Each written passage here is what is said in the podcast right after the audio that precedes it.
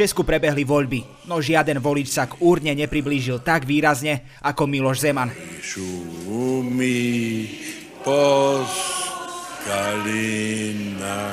Orbán sa snaží zvýšiť si politický vplyv v strednej Európe.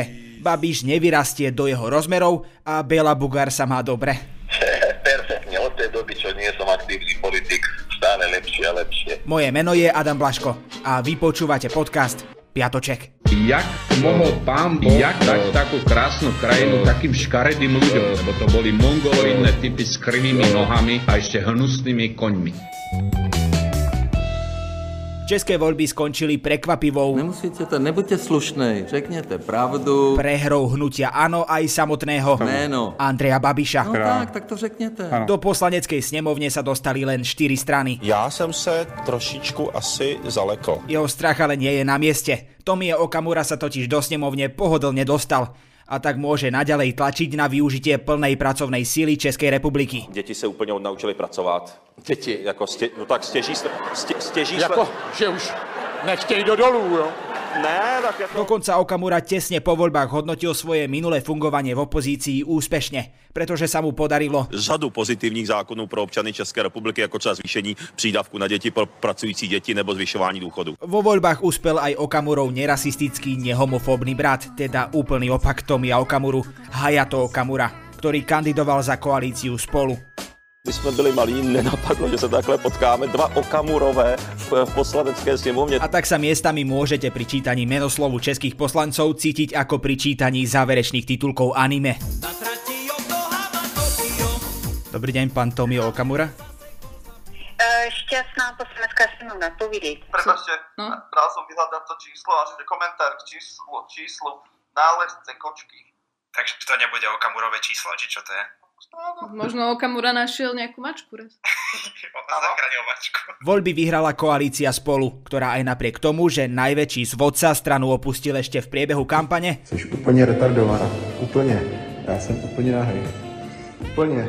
získala takmer 28% voličov. Ale je pravda, že jsme nepočítali s tím, že prohrajeme. A já bych chtěl uh, Konkrétne Babiš prehral o približne 30 tisíc hlasov, no aj napriek tomu mal stretnutie s prezidentom skôr, než predseda víťaznej koalície, Peter Fiala. Babiš dokonca po stretnutí občanom odprezentoval, že Miloš Zeman ho poverí zostavením vlády. Já v neděli, když jsem mluvil s panem prezidentem, tak ano, mluvil o tom, že když nastane ta chvíle, tak eh, mě osloví. Samotný Zeman sa však k tomu ešte verejne nestihol vyjadriť. Bol hospitalizovaný vo vážnom stave a nikto presne nevie, ako na tom práve je. Dokonca málo kto vie, či vôbec žije.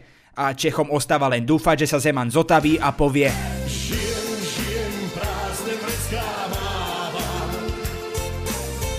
Pije alkohol?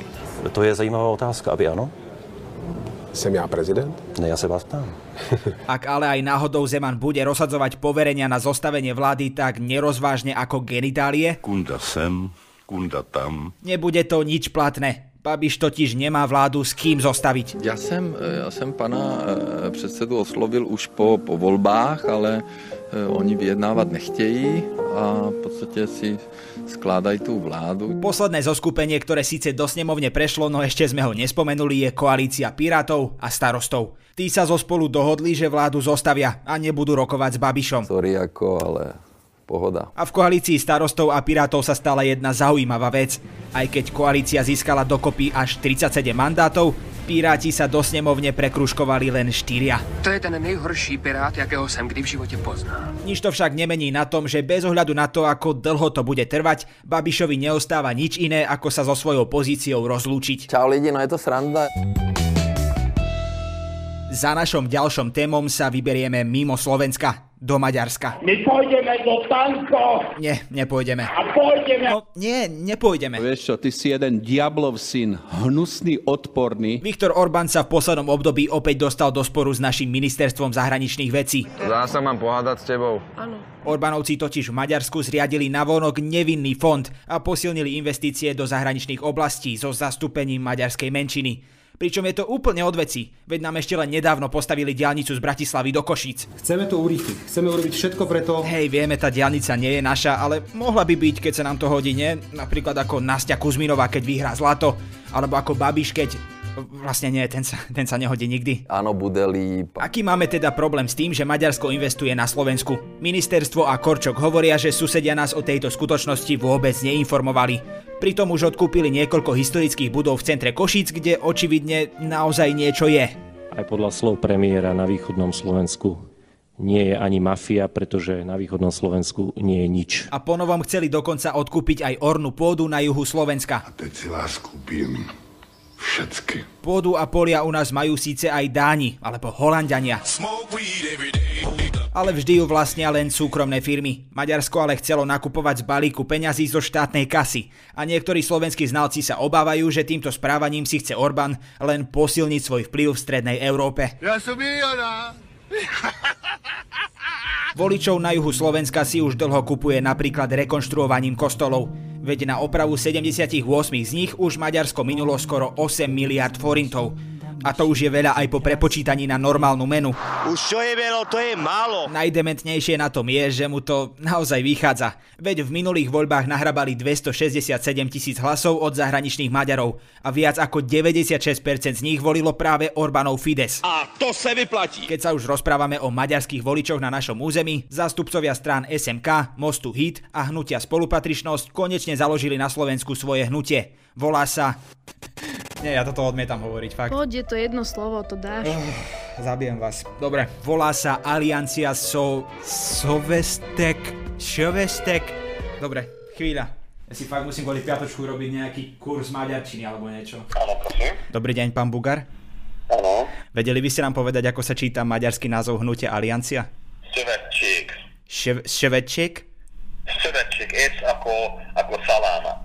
Ševečík. OK, ďakujeme. Pri študovaní sme zistili, že Aliancia, alebo teda... To, je, to je lepšie než Google Translator toto. Podporuje súčasnú orientáciu krajiny, jej členstvo v Európskej únii a NATO, pričom základné a najúžšie partnerstvo vidí v rámci V4 a EÚ. Veď takúto agendu nemajú ani niektoré slovenské strany. Ani nie. Škoda, že sa toho politicky nedožil najlegendárnejší Maďar v slovenskej politike, Bela Bugar. A čo mi tu budeš ty brať na slovenskom území? A viete, čo teraz Bela vlastne robí? Mysleli sme si. Ani my nie. No tak keď sme sa ho už pýtali na Sove Alianciu.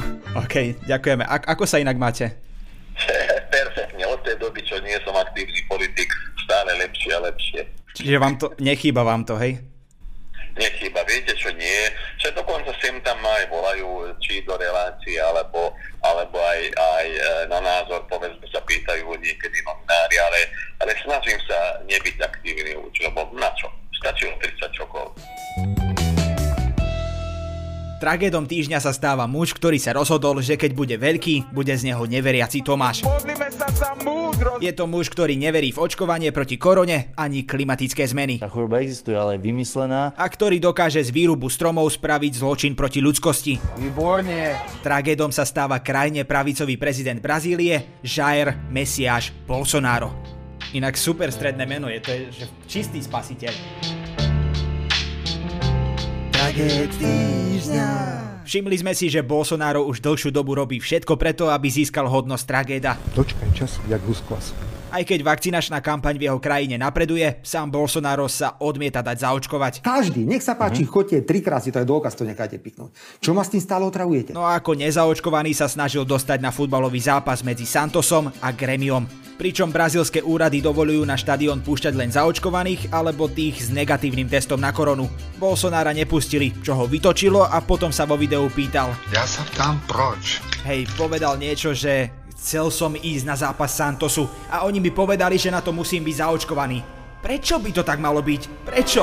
Vo vlastnej krajine. Vo vlastnej. To je asi tak absurdné, ako keby sa niekto bez Ruska stiažoval... Bez Ruska, žebla. Rusko je krásne, Rusko je múdre, Rusko je vyspelé. Bez rúška stiažoval, že ho nechcú pustiť do Ikei a potom na ňu podal trestné oznámenie. Počkajte, to sa asi, to sa stalo. Poznám zákony tejto republiky, poznám ústavu tejto republiky. Ako málo kto v tejto krajine. Tak nič. To je teprve začátek. Áno, naozaj sme ešte neskončili. Bolsonárovi sa podarilo tento týždeň získať unikátne prvenstvo. Stal sa prvým človekom, ktorého obvinili zo zločinov proti ľudskosti v súvislosti s odlesňovaním. To je ale také prvenstvo, že ja neviem, no nepochváliš sa s tým úplne pri pive, vieš, to je jak, jak keď získaš homofoba roka. Určite som sa v živote snažil vyjadrovať, pokiaľ mi niekto neubližoval a vedomí si to, že raz budem za svoje vyjadrenia niesť aj dôsledky. Dôsledky bude niesť aj Bolsonaro, keďže ho obvinujú z kampane, ktorá mala za následok odlesňovanie amazonského pralesa, zvýšenie emisie skleníkových plynov a vraždy ľudí bojujúcich za ochranu životného prostredia. Čo, ako sme sa dostali od odlesňovania k vraždám a zločinom proti ľudskosti? Ja síce úprimne neviem, ale mám také tušenie, že nám to možno vysvetlí Jakub Filo. Bolsonaro je ukážkovým príkladom politika, ktorý ignoruje klimatickú zmenu presne takíto ľudia na najvyšších postoch rôznych štátov sú veľkým problémom.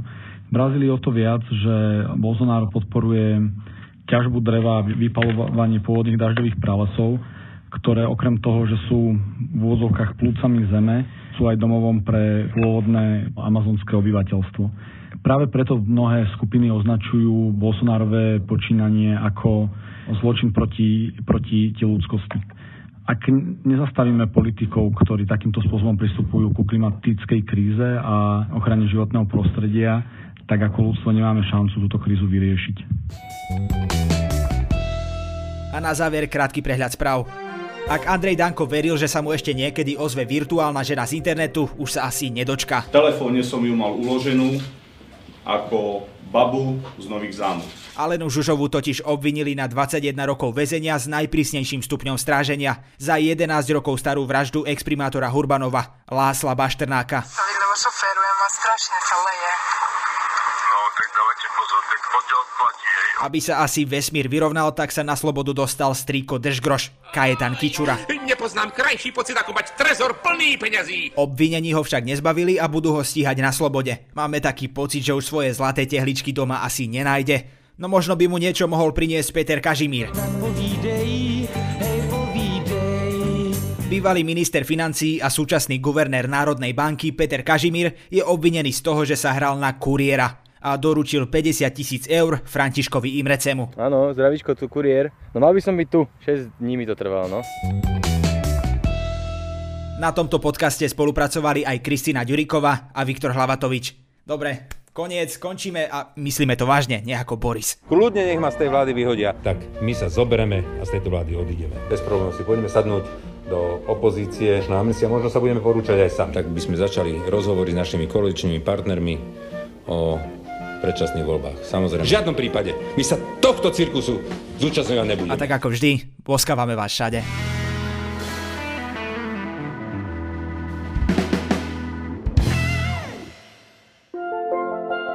Asi máte radi informácie, inak by ste nepočúvali naše podcasty. Ak teda chcete vedieť o všetkom podstatnom, vymysleli sme niečo nové. Každé ráno za vami príde nielen podcast, ale aj náš ranný briefing, newsletter, ktorý je zadarmo a dozviete sa z neho všetko dôležité. Ak ho ešte neodoberáte, spravte tak na adrese sme.sk lomka briefing.